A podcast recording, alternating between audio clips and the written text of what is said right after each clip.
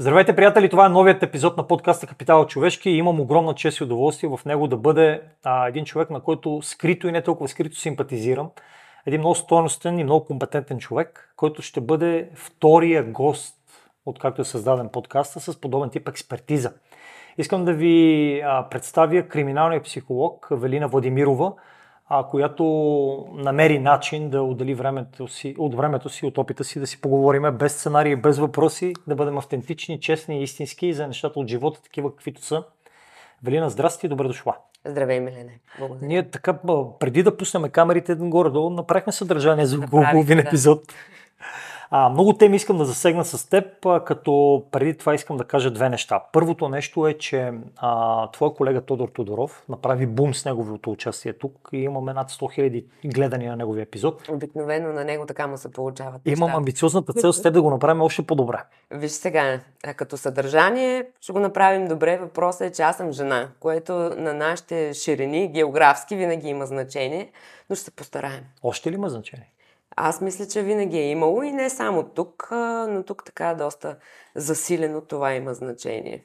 Добре, преди да започнем разговор, искам да апелирам към моята аудитория да ме подкрепи в моето изследване, което правя с определени аспекти на народопсихологията, тъй като малко интереса е мижав, а пък бих се радвал, ако отделите 20 на минутки за него, без значение дали ни слушате или ни гледате, все някъде ще намерите линка към него. Много е ценно, много е важно, всеки може да се включи, така че подкрепете ме.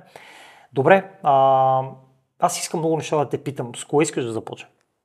Давай направо. Давам направо. Добре. А, Тодор беше казал, че ще стъпа върху това, което беше казал, че българинът е трудолюбив и честен само в народните приказки. Ама да, ти, ти казваш, че имаш проблем с а, събирането нали, на данни, мижав интерес. Така е, защото ние м- не искаме да, да говорим за нещата такива, каквито наистина са. Предпочитаме да се изкараме много знаещи, много можещи, най-добрите, най-помагащите, а всъщност в голямата си част не сме такива. А защо са тези маски от страх, от срам, от а, социалните мрежи или го подсилват това нещо, за да показваме? Знам, за мен е едно устаряло такова нещо, дето ако има някакъв негатив, било то в семейството или в личността, ти гледаш да го, да го замажеш, да го прикриеш, да го под килима, така, все едно се направиш, че го няма. Едно време имаше невероятен проблем с хората с различни заболявания. Давам ти личен пример. Моя Войчо, Бог да го прости, той имаше синдром на Даун.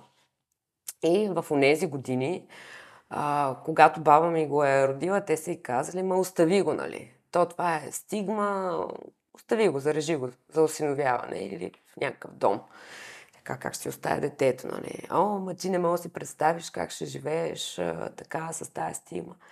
А, в същия момент, в тези години, имахме, м- понеже аз съм от Варна и всички в квартала се познавахме. Ходихме си на гости, можех да отида в а, съседите без проблем, а, да обядвам а, с приятелите, да излезем пак да играем, просто беше друго времето. И моя Войчо, той израсна с нас, с нашата компания. И съм много горда от това, че въобще ми се е случило в живота, защото мен ме научи на, а, на това изострено чувство, което имам за справедливост. Защото да, имаше хора, които му измисляха имена, подиграваха му се и така и ние винаги го, нашата компания нали, от квартала сме го защитавали, а, обяснявали сме на хората какъв е проблема, че това е заболяване и така, така, че той не е луд, защото му викаха лудия. И, и, и имаше го това, и сега може би го има, че ако имаме някакъв проблем, какъвто и да е той, ако нещо неприятно или лошо се случва, или има ето ти домашно насилие, една много напоследък широко обсъждана тема и пак недостатъчно, това трябва така да се направим, че го няма. А не си ли, нямаш ли впечатлението, че темите много ги обсъждаме? А, винаги знаем а, какво е да го констатираме, обаче след това, след това няма, няма действие.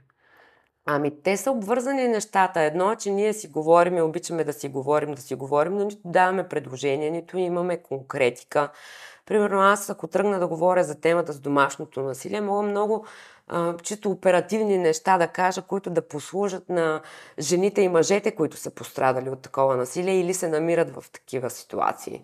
Как а, да разпознаят младите хора, примерно влизайки в едни отношения, че човека срещу тях е обсебващ, че човека срещу тях ги а, нали, е тръгнал по, по тези стъпки да ограничи по някакъв начин техните права, защото то се почва от там в голямата си част при тези случаи. Нали? Но повечето говорене ми, да, има го, много е лошо, тези хора трябва да има последици за тях, но малко правим. Май нашите институции за мен, а, айде да не кажа са неработещи, но... Неефективни? Почти, да, изцяло. Мога да ти дам пример с една Швеция, където съм била на обучение за работа с а, жертви на сексуално насилие в случая, защото те имат страхотен проблем там. Еми, машината им работи.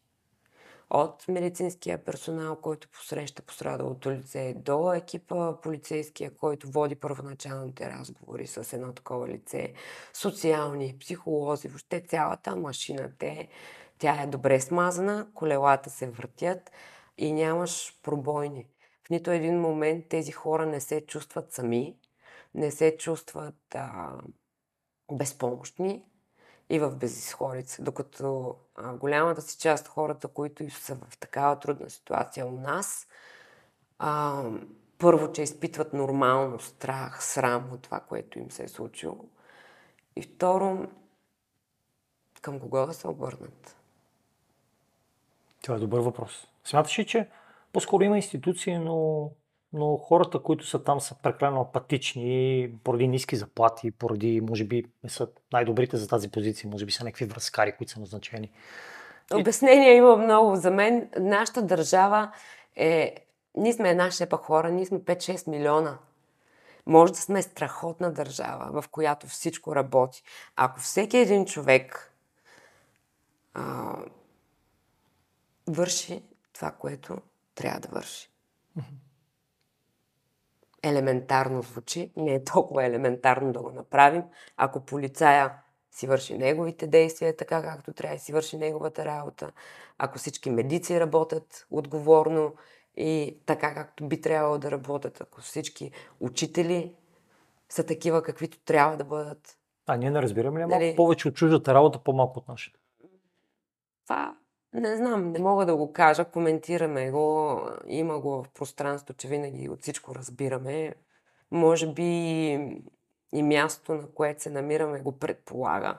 Ме ти пример с моята работа. В а, чужбина, в по-голямата си част, а, това, което правят, а, да речем, полиграфистите, те са само полиграфисти. Когато имаш екип за преговори, те са само екип за преговори когато имаш екип, който прави анализ на тежки престъпления, да речем изготвя профили на неизвестни извършители, те в голямата част се занимават само с това. А пък в България сме малко пенкилер. Правите всичко. Всеки прави всичко. Ами, така е построено при нас и така работи. Във връзка с твоята работа, тя е безкрайно интересна, много е тежка. Знам.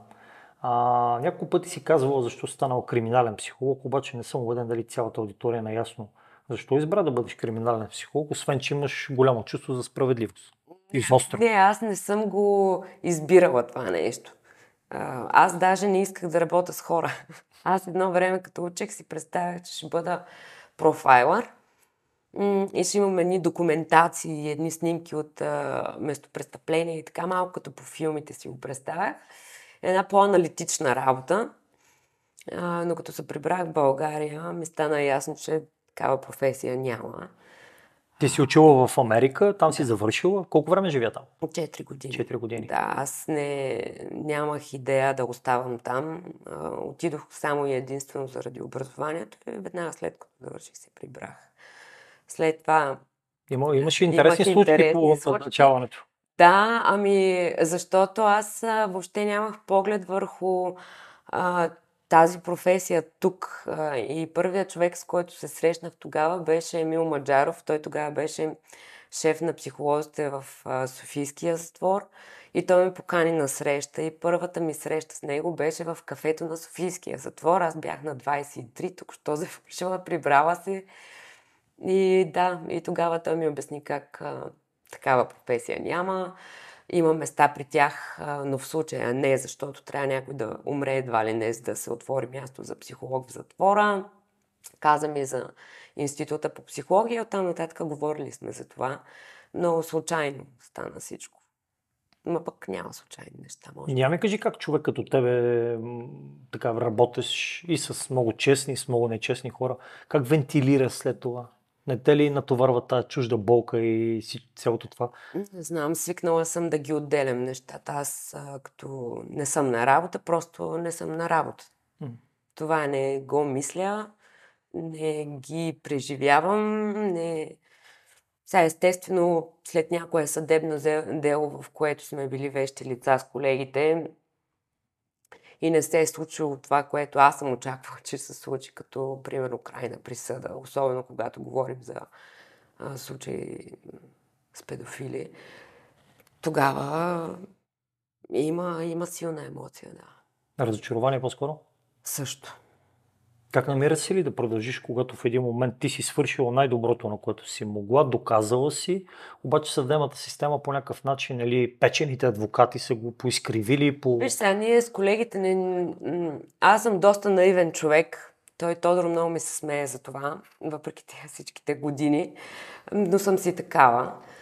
Явно това работата ми няма да го промени. Но ти си даваш сметка, трябва да си дадеш сметка, че си част от едно цяло. Имаш си конкретна задача. Ти си свършваш твоята работа. Но ти не си нито началото на случая, нито пък края. Нито си последна инстанция. Така че това, което може да направим, е да свършим по най-добрия начин нашата работа. Това е което зависи от нас. И след това, ако говорим за случай, който по който сме вещи лица в съда, да отидем и да си защитим експертизата. До там сме ние. И за това нещо трябва да си даваме сметка. Какво чувстваш, когато срещу теб стои педофил, който си признава или убиец, който си признава, че е убил и че, че, нещо, че нещо е направил на жертвата си? Или пък домашен насилник? Докато работя, мисля за работата. За работата. След това време сред природата, дълъг душ, много сън и... А... Добре, говорихме си за домашното насилие. То не е от вчера и от днес. А, може би след този случай в Стара Загора и ключовата думичка 400 шева. Може би това отключи недоволството, как една съдебна експертиза, според хора, които ние не сме лекари, дадохме бързичко оценка дали е така, дали не е така, mm. оперирайки само върху данни от медиите. А, какво последва според теб след това, след този случай? Нещо промени ли се? Станаха ли хората по-сензитивни да споделят за подобно нещо и какво като споделиш? Ами, а, хората, които получават такива обаждания, анимус, визирам случая, гледах интервюта, че да, нараснал е броя на хората, които звънят, за да съобщат, че това се случва и на тях и да търсят помощ, което е добре. Аз не мисля, че някакви такива големи промени могат да се случат толкова бързо, а, защото това са промени свързани и с менталитета ни, и с ценностната ни система, и с съдебната ни система, и с прекалено много елементи, които отнема време и доста усилия да се променят. Това, което трябва да стане ясно на всички е, че не може да малтретираш никого. Не може, не е прието, не трябва и би трябвало да е подсъдимо да се държиш по този начин. И тук не говорим само за физическо насилие. Не може, защото си се скарал с някой, да го фанеш, да му блъснеш главата в стената. Не може да вадиш нож, не може да застреляш някой, просто защото притежаваш пистолет. Не, да. Това нещо отнема време. А лошото е, че примера, който даваме на подрастващите е обратен и това нещо се вижда. Напоследък видя колко случаи имаше на млади хора, които са упражнили насилие върху а, връзници или върху... И по-възрастни? по-възрастни. Бабите си, дядовете, дядовете да. си. ние като общество трябва да сме много внимателни какъв пример даваме. Но това отнема време.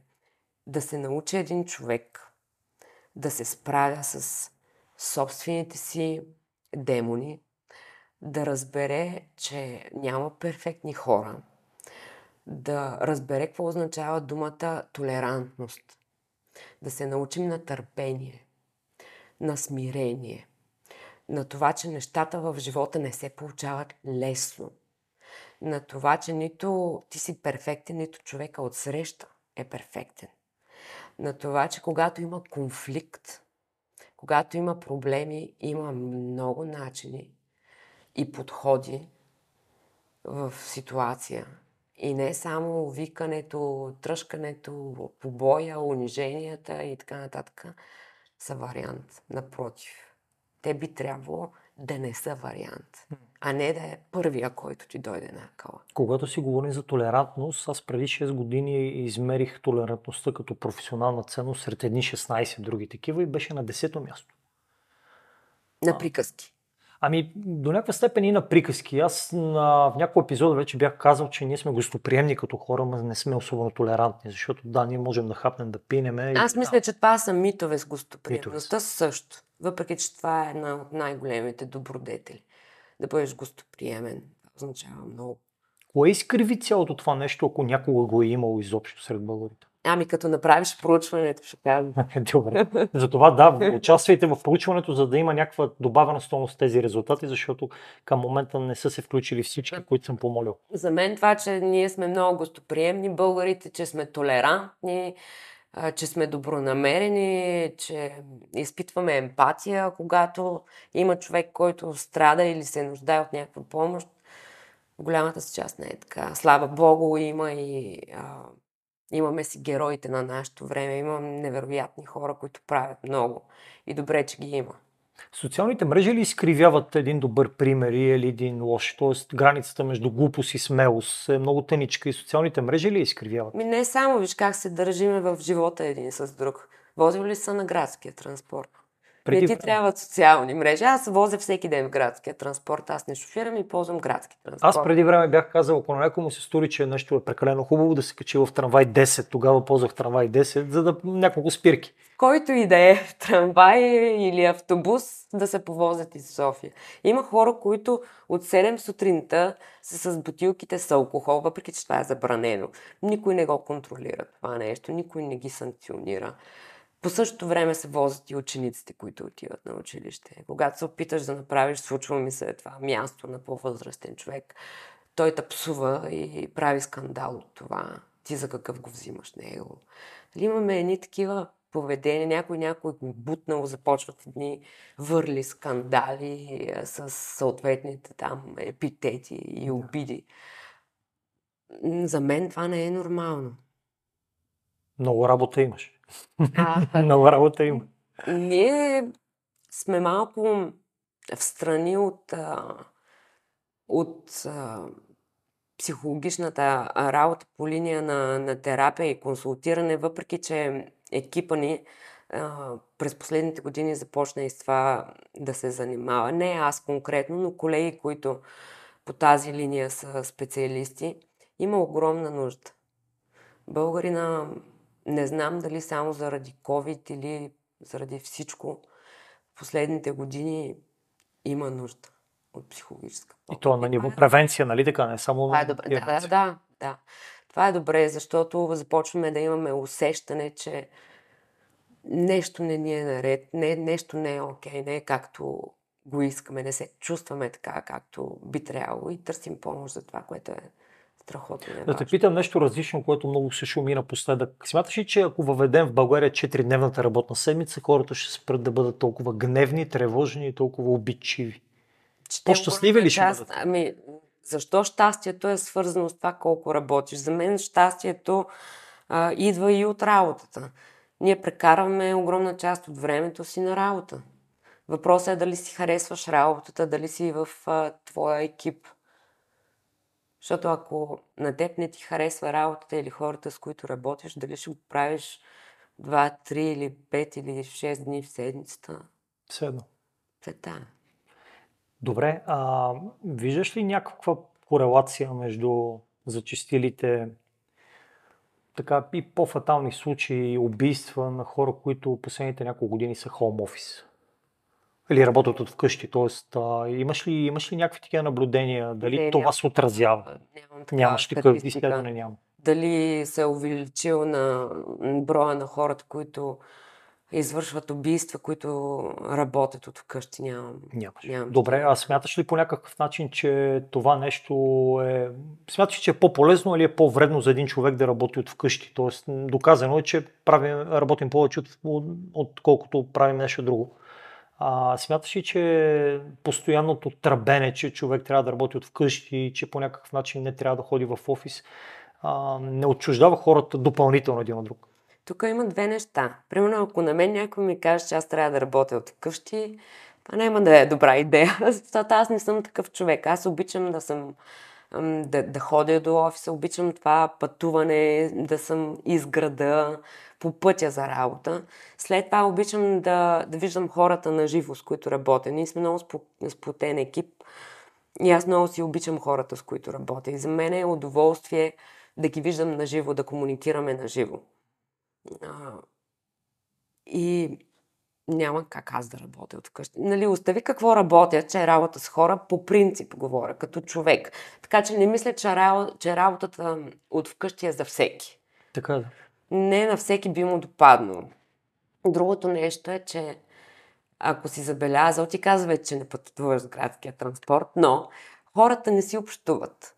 Хора излезли или отиващи някъде заедно, те стоят, често си чатят.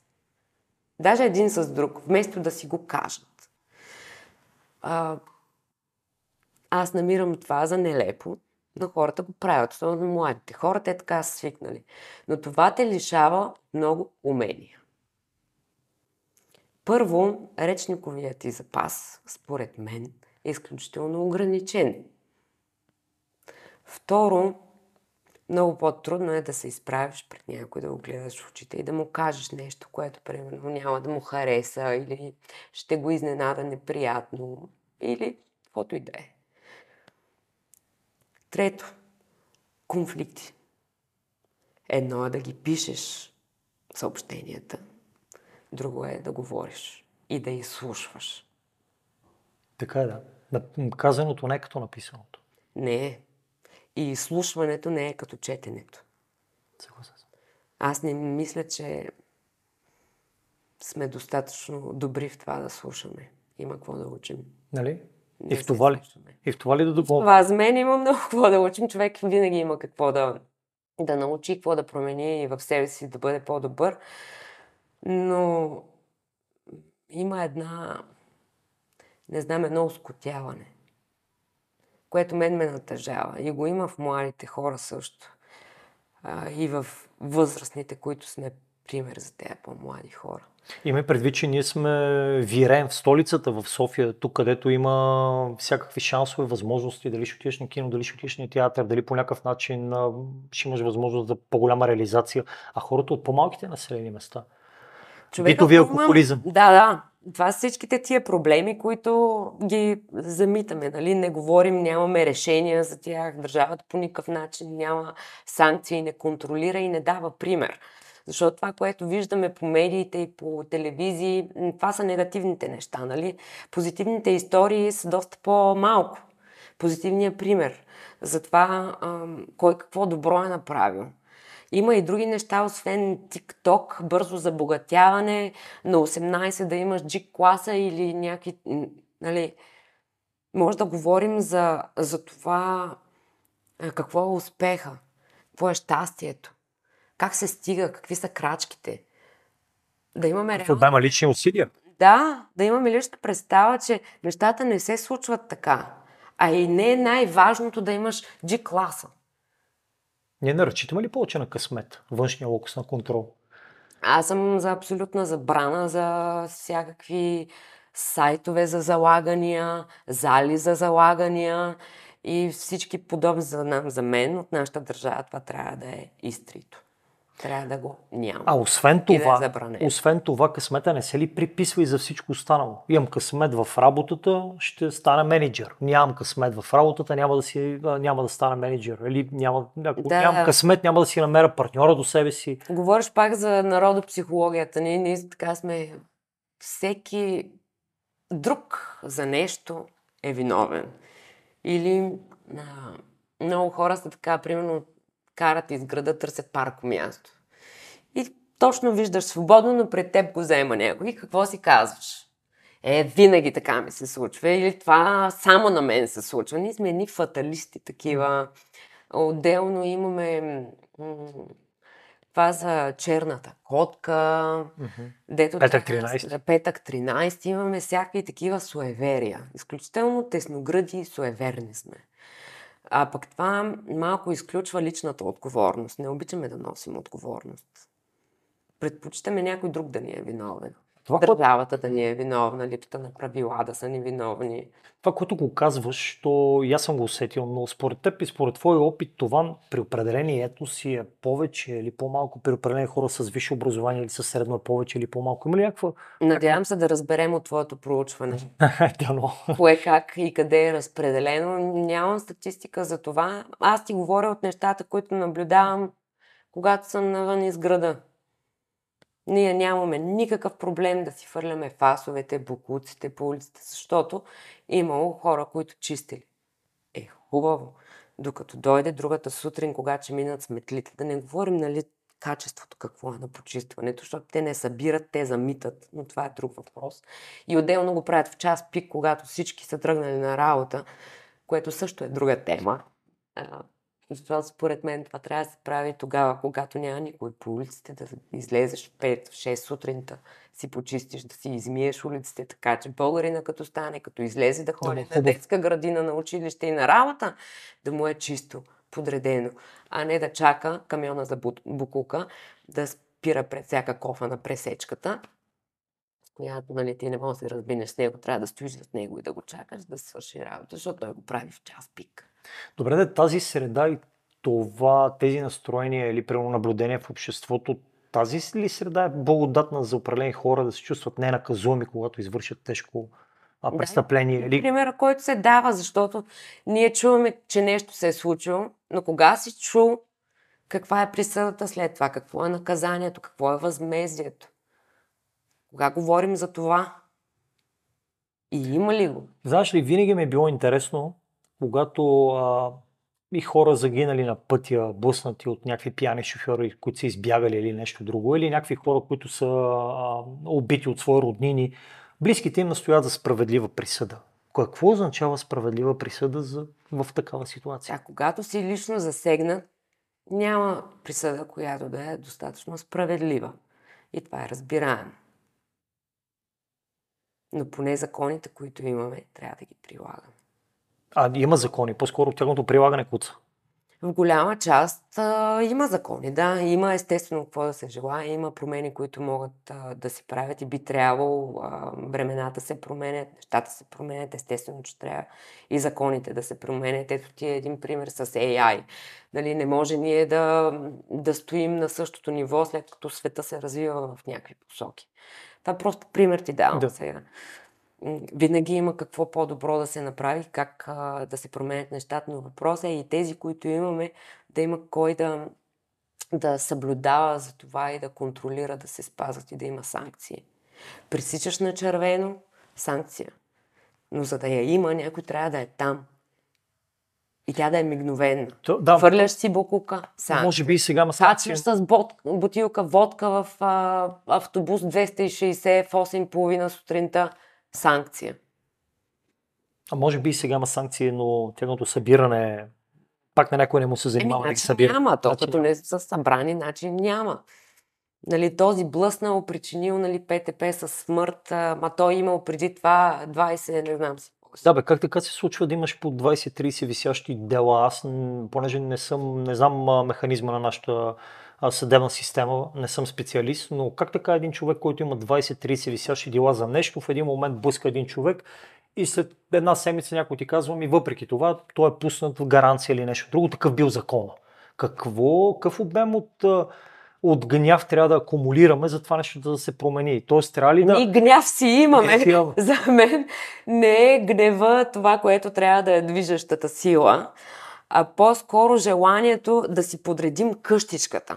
Няма го. Или не го намирам, или всеки чака другия да го направи. И за това всеки се оправя по А затова ти казвам, ако всеки един човек върши това, което трябва, и в работата си, и в личния си живот, и като излезе на улицата, ами ние сме държава картинка. Колко пъти си ходил на някакво място и си си казал, добре бе, този човек, защо го работи това, като не му хареса? Отиваш в заведение, сядаш, поръчваш си кафе, тя те гледа така. Все едно, защо точно там си отиваш? Там си себе. Днес да си поръчваш Точно днес. кафе. Ами като не ти харесва тази работа, намери си някаква друга. Намери нещо, в което да, да вложиш душа и сърце и го прави с удоволствие. Може би няма, Дай къс- нещо. няма късмет. Не само на... Не, това е избор. Виж, ние трябва да носим отговорност за решенията ни. Да, не всичко, което ми се налага да правя, ми харесва. Но живота е такъв. Ето, спука ми се поредния бойлер. За 10 години съм сменила 4. Ами, да, налага се. Ще го направя. Трябва да се занимая с майстори. Живота е такъв. Не всичко, което ни се случва, искаме да ни се случи, но когато има ситуация, ставаш и се справяш с нея. И това не е болка за умиране, и това не е най-нещастният ден в живота ми. Това са нещата от живота. Но ако ние не сме научени, че за всяко нещо им трябва търпение. Да, аз може да искам бойлера днес да се смени, но днес е събота. Няма кой да дойде днес, сега на секундата да ми. Еми ще измисля начин, така ще го направя, когато може тогава. За, давам ти просто един Да. ежедневен, елементарен пример, но то е свързано това с абсолютно всичко. Ами може да сме по-позитивни. Кое И това не е свързано с колко пари получаваме. Това и е ва- с това е важно, статуса ни а, и с каква кола караме. Това е вътрешно усещане за света.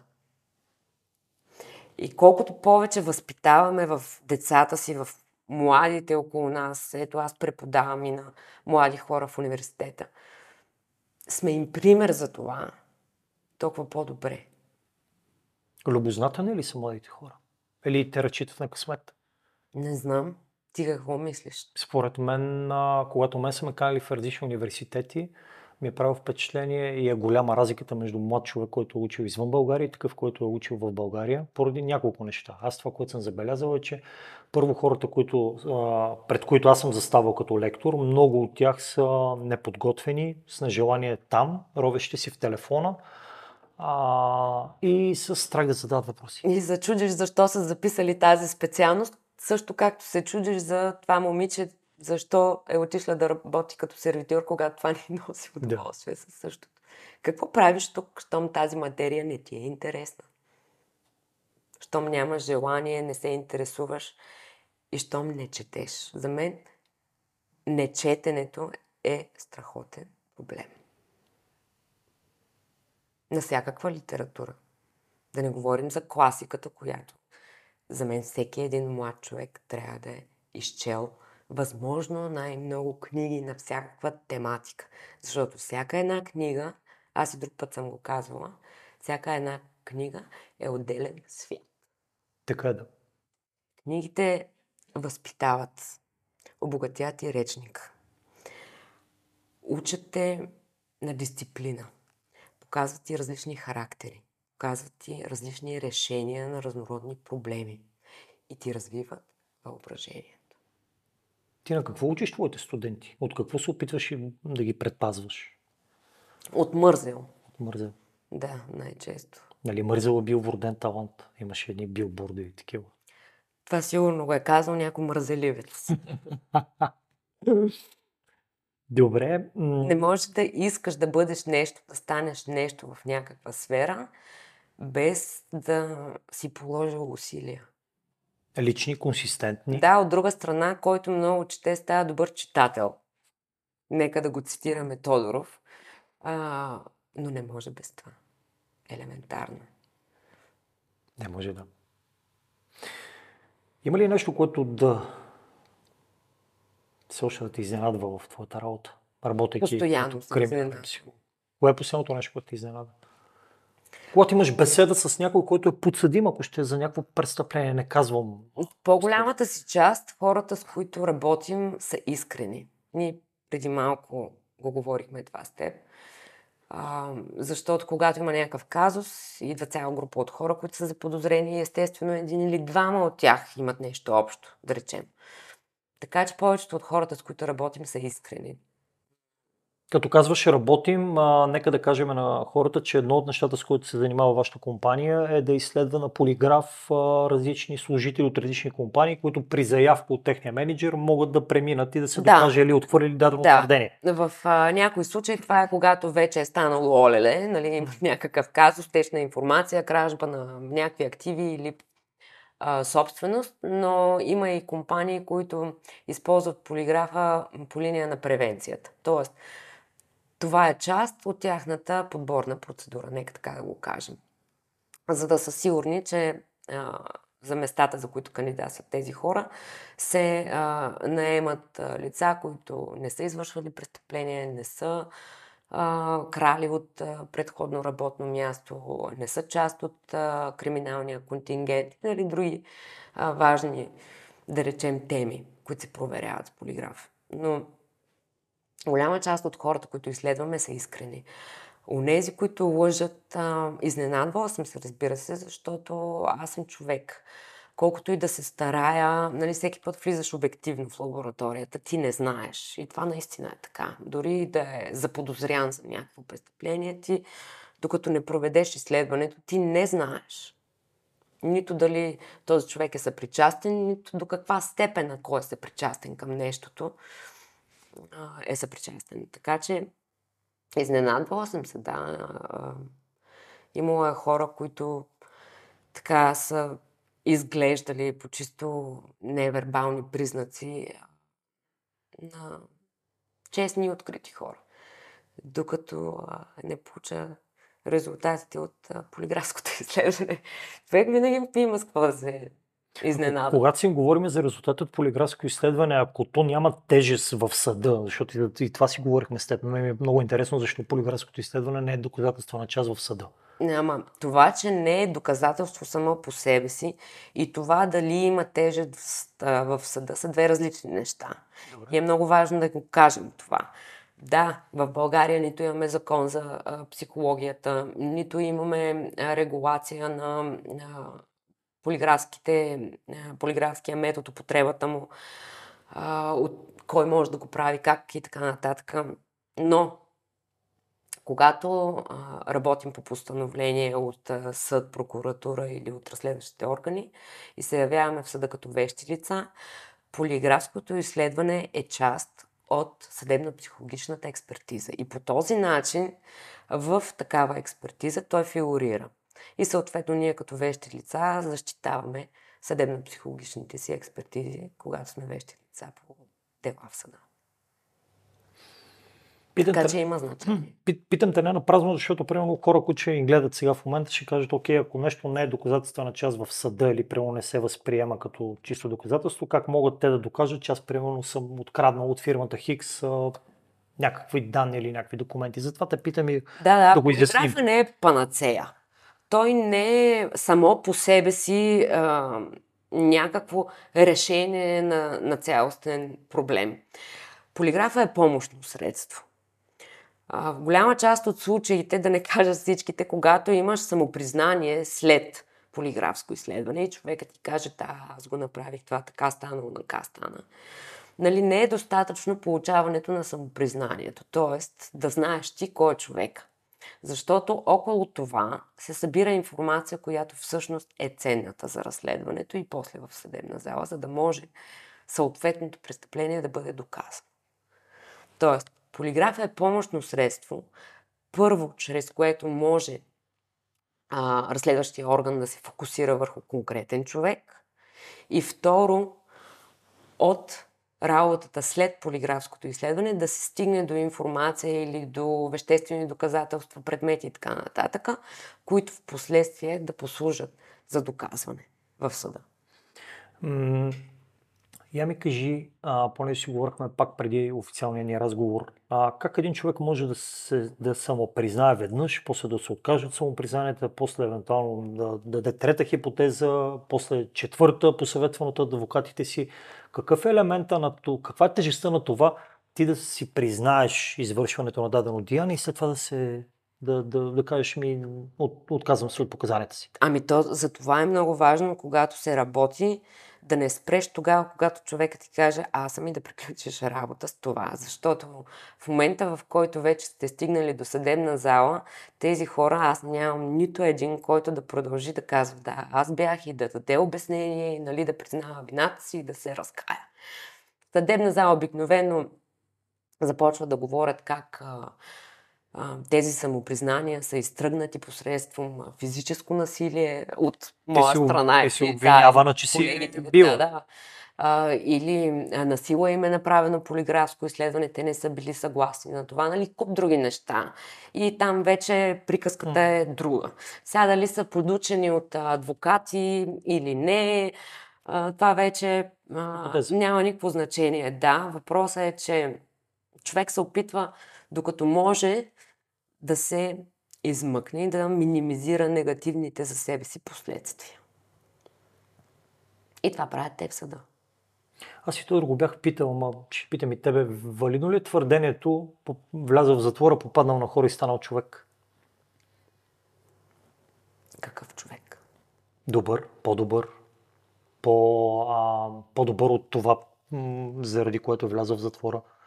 Ти влизал ли си в затвор? Никога не съм влизал. Никога не съм влизал и с удоволствие бих дошъл някога, ако имам възможност. По-скоро искам да вляза и да Нашите видя. студенти ходят. Не аз съм ходила. Не само в Софийски и в други затвори съм ходила. Те не са места, които биха могли да предоставят среда и ресурси, които да превъзпитават. Цена дума ти го казвам. Това е... За мен е неразбираемо защо тези хора не работят както едно време. Знам, че едно време са правили обувки, били са включени в някакви производства. Yeah. Те дори не са впрегнати да си оправят затвора, в който живеят. Ти знаеш ли, там има паднали мазилки, на карето, където се разхождат навън. Има изкъртени плочки. Някакви. Те дори не са ги впрегнали да замажат и да си оправят а, вътре нещата, камо ли да ги впрегнат някаква друга работа. Това пак на какво го даваш? На някаква апатия професионална, на безсилие? Не съм наясно там а, как а, са нещата, защо не се работи, защо тези хора, кои могат да работят, кои не могат. И знам, че имат а, месечни заплати или нещо е такова в българския затвор, затворници, но не знам дали всички или само някой, с това вече не съм запозната. Но може да направиш едно проучване и а, да осветлим какво се случва там. Защото определено това не са места, които, от които излизат по-добри хора. По-добри хора. Говорим по-добри за обществото. Важно е и ценно е това, което казва, защото рано или късно всеки един от тези затвори ще излезе под някаква форма. Дали малко по-млад, малко по-стар. И когато нямаш а, средата тези хора да бъдат превъзпитани, ако това е правилният термин, или да бъдат поправени, вероятността да направят нещо друго е въпрос на време, нали така? Ама те се запознават с още повече такива хора като тях. Тоест даже някои се усъвършенстват. Значи ти имаш проблем, за да си попаднал в това място, значи ти си човек, който има проблем. Дали по линия на кражби, дали си извършил грабеж, дали си извършил измама, дали си извършил убийство, блудство или каквото и да е. Ти си човек с сериозни проблеми. Не може, изкарвайки някакво време в това място, с други като теб, без други ресурси и друга стимулация от а, инструменти, да очакваме, че ще излезеш някакъв друг човек. Как да стане това нещо? Не е въпрос на късмет. Обръщам ти а, огледалото. Всеки насилник е бил жертва. Помисли върху това. Всеки насилник е бил жертва. Тези жертви кога са били в детството или преди? повечето хора, които вършат особено тежки престъпления, те имат такава история. Това не иде да каже обаче, че всеки един човек, който е израснал в неглижираща го среда, в среда с турмоз, родители, алкохолици или наркомани, в бедност и така нататък, ще стане насилник. Но има предпоставките да стане. Всеки насилник, връщайки назад лентата, ще намерим проблем. Върху това трябва да помислим. И пак се връщам на това. Ние, възрастните, какво даваме като пример?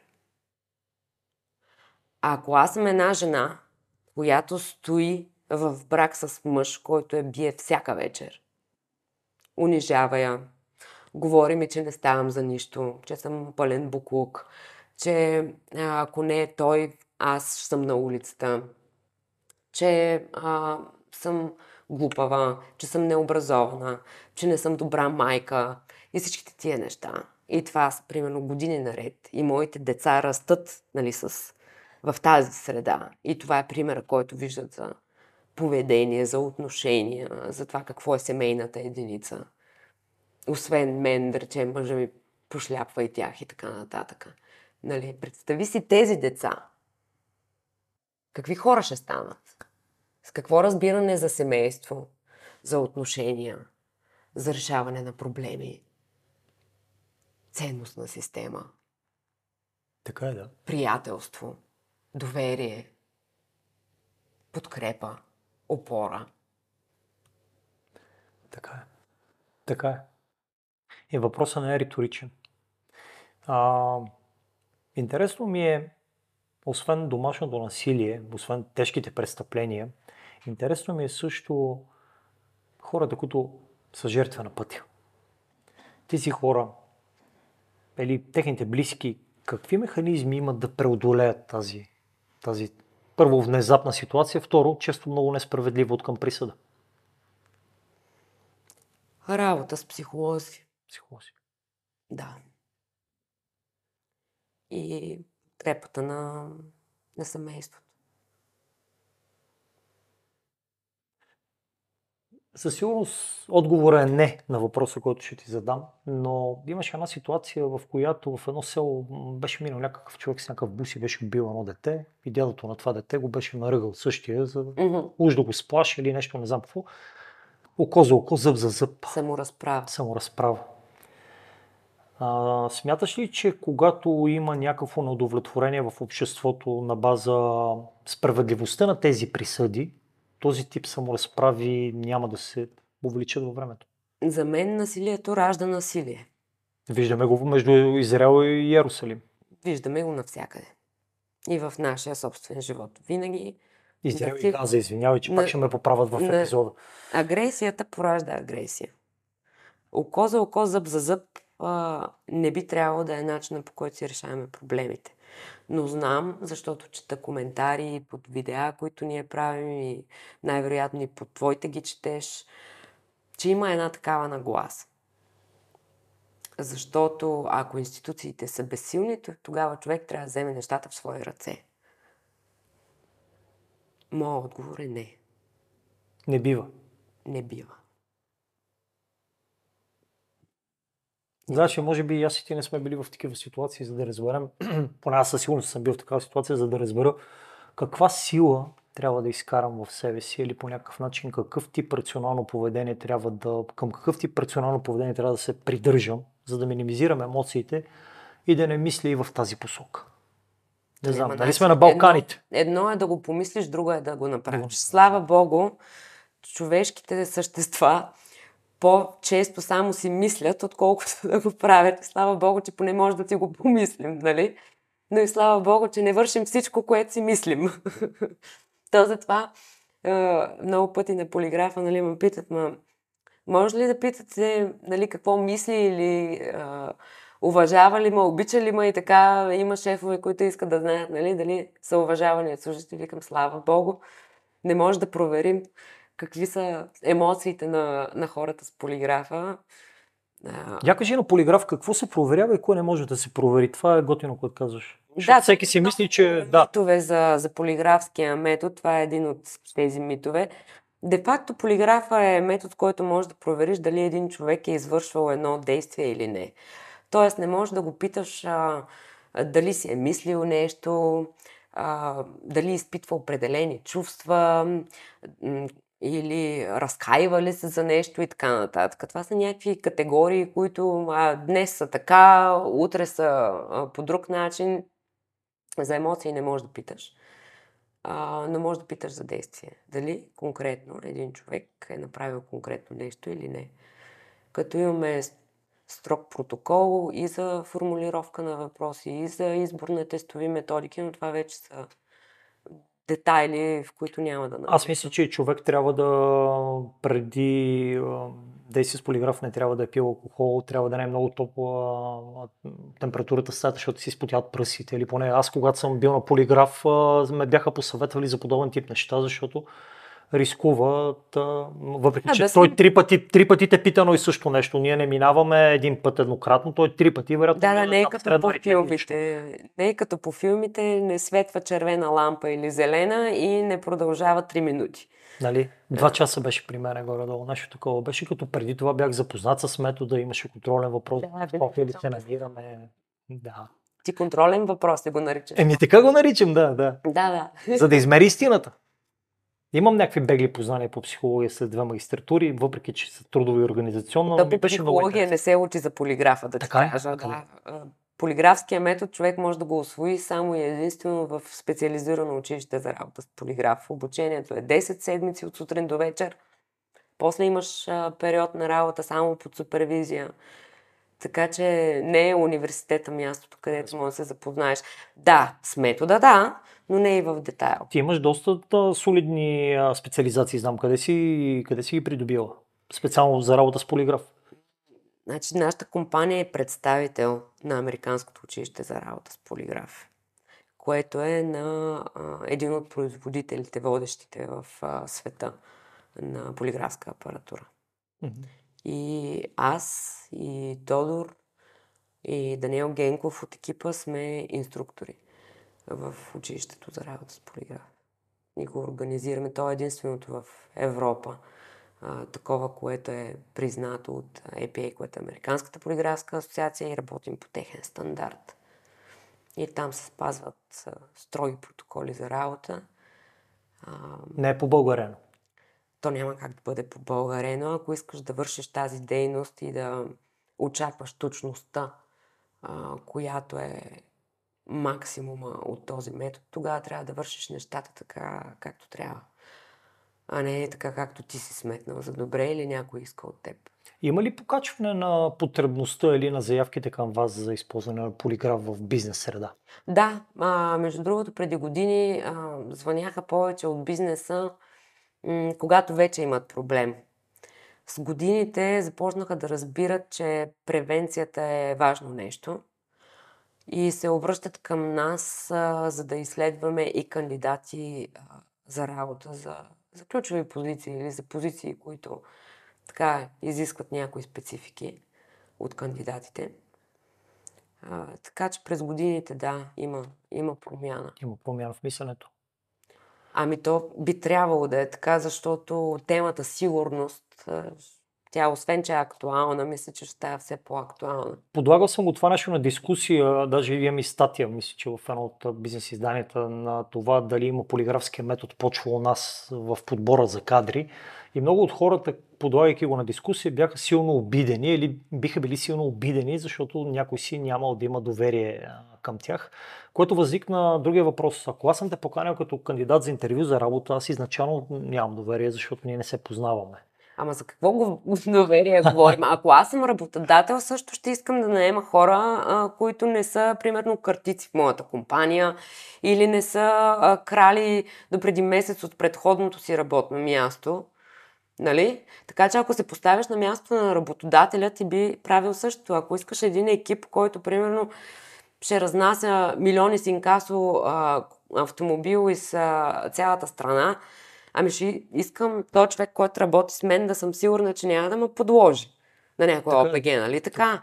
Тоест и самите хора от екипите искат и другия човек в екипа да мине, нали? Не само аз. Естествено, аршина трябва да е равен за всички. Твой колега Тодор беше казал, всички се интересуват кой лъжи, ма никой не пита кой казва истината. Да. Добре, я ми кажи, понеже ти си част от различни а, процес по изясняване причините на различни тежки престъпления. А, когато срещу теб стои такъв човек, какво, какво смяташ, че му е било в главата? Или какво е в главата на тези хора днес или утре да се събудят, да решат да разчленят някой, или да го затворят в куфър, да го изхвърлят, или по някакъв начин да го удушат, или не знам, в смисъл какво, какво е в главата на тия хора? Кое го отключва? Как се случва? Емоция ли е? Гняв ли е? Питаш ме за формула, която не съществува. Всеки един случай, абсолютно всеки един случай е различен, защото хората са различни.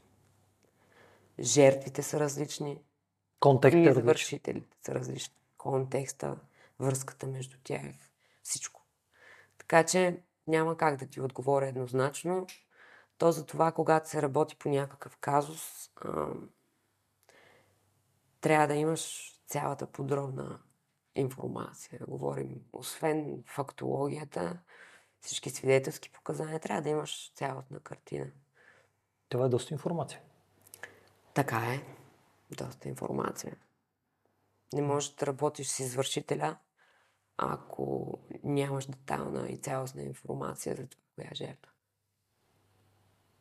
Когато си говорим, поне сме към края на разговора, но когато се сещам, когато си говорим за домашно насилие, а, със сигурност по-чести а, жертви са жените. Но вероятно съществуват и мъже, които О, са да. жертви на домашно Да. насилие. Те на какъв тип домашно насилие са жертви? Защото едва ли една жена може да пребие или да бие един мъж. Напротив, може. Може. На същия тип насилие. Те са няколко вида. Емоционално, психическо, физическо. На абсолютно същите неща са подлагани и мъжете.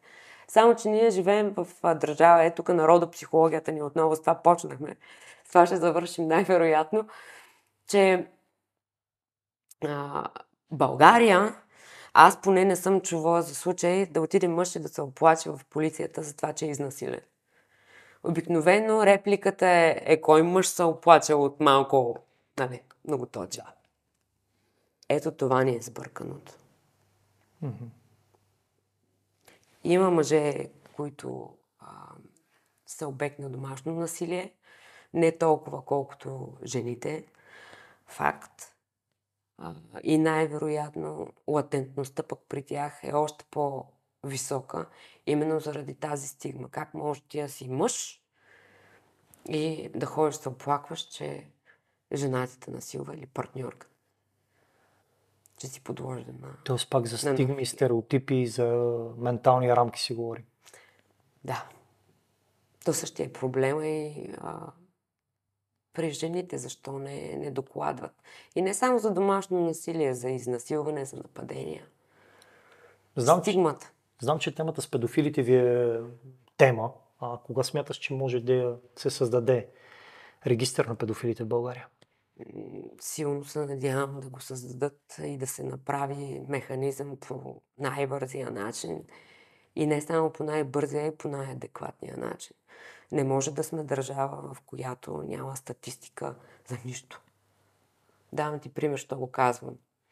Преди време ме потърси италиански колега, който беше решил да пише книга за серийните убийци в Европа. И за всяка една държава си беше събрал данни вика без България в интернет намирам за някакъв Георги и нищо повече. Имате ли такава информация? И ми трябва от 1800-та насам. Оха. И аз викам, ще видя дали мога да ти помогна. И звъним на колегите, казванах, питах, така няма. Нямаме статистика, но мога да ти разкажа моите. Има, звънеш на колегите, те да ти разкажат техните. Бе, викам, да бе, и аз съм работила с няколко. Те в България не са толкова много серийните, нали, убийци.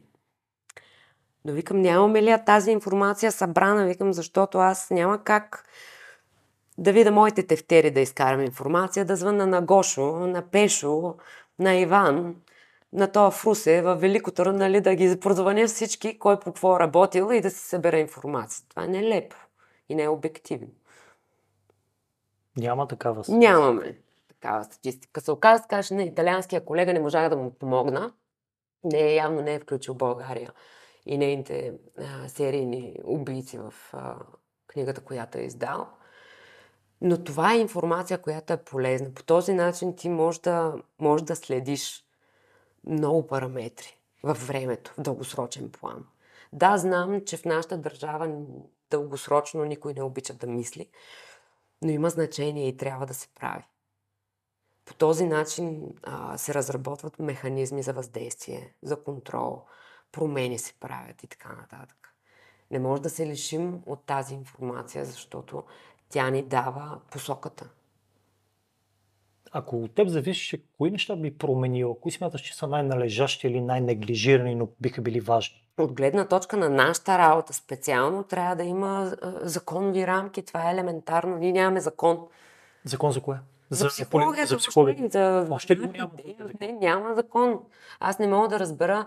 Има толкова психолози. Това е една от най-желаните специалности от студентите в университетите и ти нямаш закон, нямаш законова рамка. А защо куца това да го нямаш като законова рамка? В смисъл, къде спира? Няма политическа воля ли? Питам те, защото преди няколко епизода си говорих с един колега за дигитализирането на трудовата книжка. Там 10 години беше от него. Да, да. А, че пак да се наложи да ходя да взимам нещо в другия край на София на хартия. Задължително.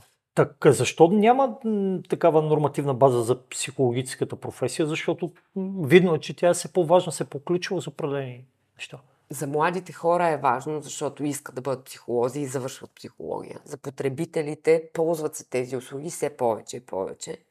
Нашите услуги се ползват и от а, държавните структури, защото ние работим с, с всички, а, и от частния сектор.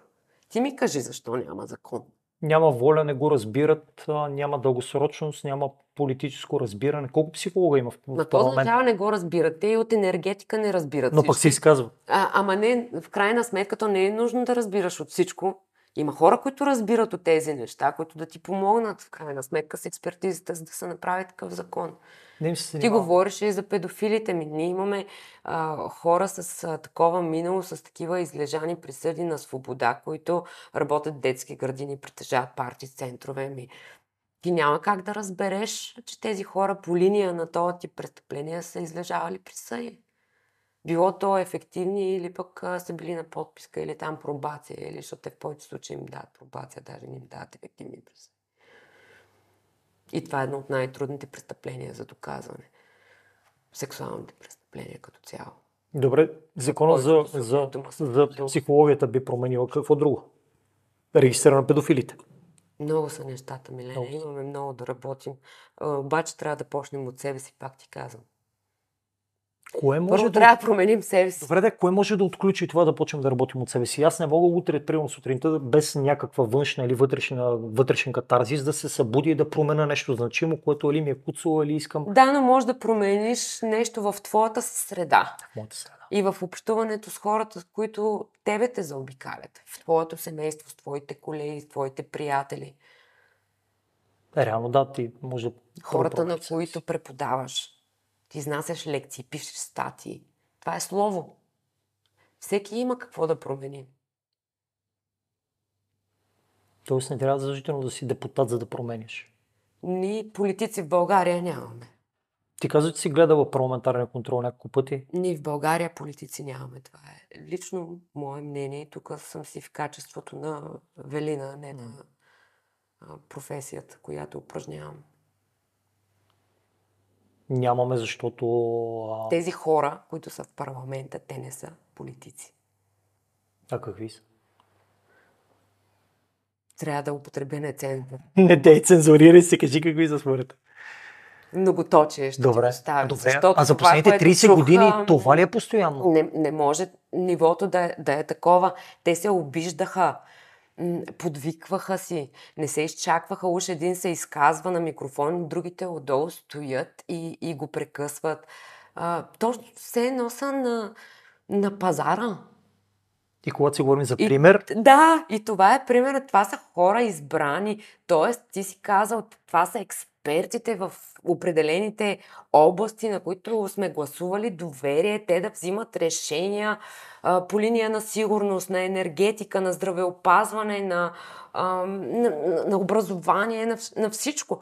И тези хора се обиждат, не се изслушват, а, говорят неправилен български, това даже няма да го коментирам. И а, нивото е на, на махленска информация от това а, майката на Един сестрата на жена ти, не знам си кой си, там ли работи или не работи. Ама работи там, откакто ти стана еди какъв си или е, ето такива неща. Това е примера. И след това, когато дойде някой да спори а, по определена тема с теб, ти как реагираш? Абе, не ми говори ти по тая тема. Я кажи дядо ти на времето какъв е бил. Нали? Ти по същия начин подхождаш след това. Защото това е примера. Така се обсъждат важните теми. Е, това ли е важно? От едната страна има война, от другата има война. И ние говорим на този език. Даже не говорим, те не се изслушват. Обиждат се, един излезе и каже, ти говориш лъжи. Малко се появи следващия. Не, ти говориш лъжи.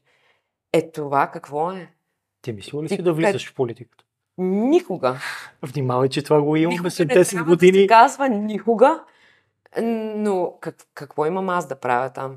Да промениш. Нали там няма Там не се вършат промени. Ти Така видял ли си? законодател. Аз не, не мисля, че ти, ти какви промени правят тези хора. Те правят лични промени за себе си. Те не виждат по-далече от собствения си нос. Така, гледайки парламентарния контрол и а, дебатите м- и на база на твоята работа, смяташ ли, че някои от тези хора са, аха, били са жертви в миналото? 100% има такива. Няма как от 100 и не знам си колко души да няма хора с травми, хора с личностови проблеми и така нататък. Света е шарен. Дали ги? Сигурно има и читави, трябва да ти кажа. Със сигурност има, Не може да няма. Насякъде ги има. Но ми се иска да са повече. Я ми кажи към края на нашия разговор нещо положително да изведем или нещо положително, което на теб ти е направило впечатление или искаш да кажеш някакво послание, смисъл, как искаш да завърши? Пак ще се върна към това, че има и готини хора, които правят полезни неща и вместо да се чуят кое как да развалят, създават. И заразяват хората около себе си. И аз мисля, че това е страхотно. И те трябва да са героите на нашите дни. Кои са трима човека, да които, говорим. които, например, ви се сещаш като имена или, примерно, като нещо, което са ти направили впечатление? Лазар е единия. Лазар 100% го знаеш от да, да. Капачки за бъдеще. Командарев, който... Уроците на блага. Да. А, господин Господинов. Мгм. А, Жени. Е, нея не я познаваш, но това е човек. Коя жени? Жени, Жени- чия? Жени Евгения Пирянкова, тя е будител за мен. Добре. А, това е една жена, която образно казано а, е възпитала стотици деца. Невероятна е в това, което прави. Добре. Ти считаш ли се за будител? Ти си преподавател. А, надявам се да хората, на които преподавам, младите хора, на които преподавам, всеки един от тях да успее поне едно нещо да си вземе полезно за себе си. Чисто човешки. Освен материала и, и нещата, които говорим с тях, чисто професионално. Чисто човешки. Поне едно. Два последни въпроса имам. Първият е а, заради кои три неща човек да стане криминален психолог? Според теб. Ами то това не е за всеки, аз не бих го рекламирала това. Те всеки казва, идват много млади хора при нас, защото ние сме много отворени, правим обучения, отделно преподаваме в а, ЮЗО, в а, магистратурата. Ходим и на отворени лекции в различни университети, но не е работа за всеки. Има хора, които да, много е интересно, но тази работа изисква много. Това те не си дават сметка за него. Не става така. Мгм. И не става за месец. Това са години. Аз го върша от 15 години. И още имам какво да уча и се надявам никога да не спирам да го правя. За мен, каквато и да е професия, човек реши, че знае всичко е приключил. Последният ми въпрос. А, пропуснах ли нещо да те питам, пък ти да искаш да ни го кажеш? Не. Не. Обаче ще чакам резултатите от, от твоето проучване, защото там ще има много интересни отговори. Ще има. Ще има много интересни неща. Наистина се надявам на по-голяма извадка и наистина се надявам на повече хора от различни, различните етноси в България да се включат, за да може, когато измерваме нещо, да го да мериме ябълки с ябълки. Не може да правим да. заключение на база на малко по-постна извадка, но странно ми е, че а, мнозина от хората не намират време и начин да отделят едни 20 на минутки и наистина, може би, следващото ми изследване ще е защо хората не участват в изследвания. Ти искаш да отделят време за твоето изследване, те не отделят време за собствените си деца, да станат близки с тях, да играят с тях, да вършат неща заедно. Няма да. Нали, положително щяхме да, положително щяхме да, да си да свършим. Събереш данни. Супер, искам да ти благодаря за отделеното време. Знам, че си доста зет човек. А, да ти пожелая любознателност, да не спираш и да бъдеш примера, който искаш да видиш в останалите. Благодаря ти. Приятели, за мен беше супер интересно. Надявам се и за вас да е така. Мой гост беше Велина Владимирова, една смела жена, една компетентна жена, един за мен съвременен будител, защото знам с какви хора се среща, знам кои са и ценностите и не на празно тя днес е мой гост в подкаста Капитала човешки. Бъдете здрави, мислете, бъдете пример, който искате да видите в останалите и никога не ви пожелавам да бъдете нейни клиент. Чао, хубав ден!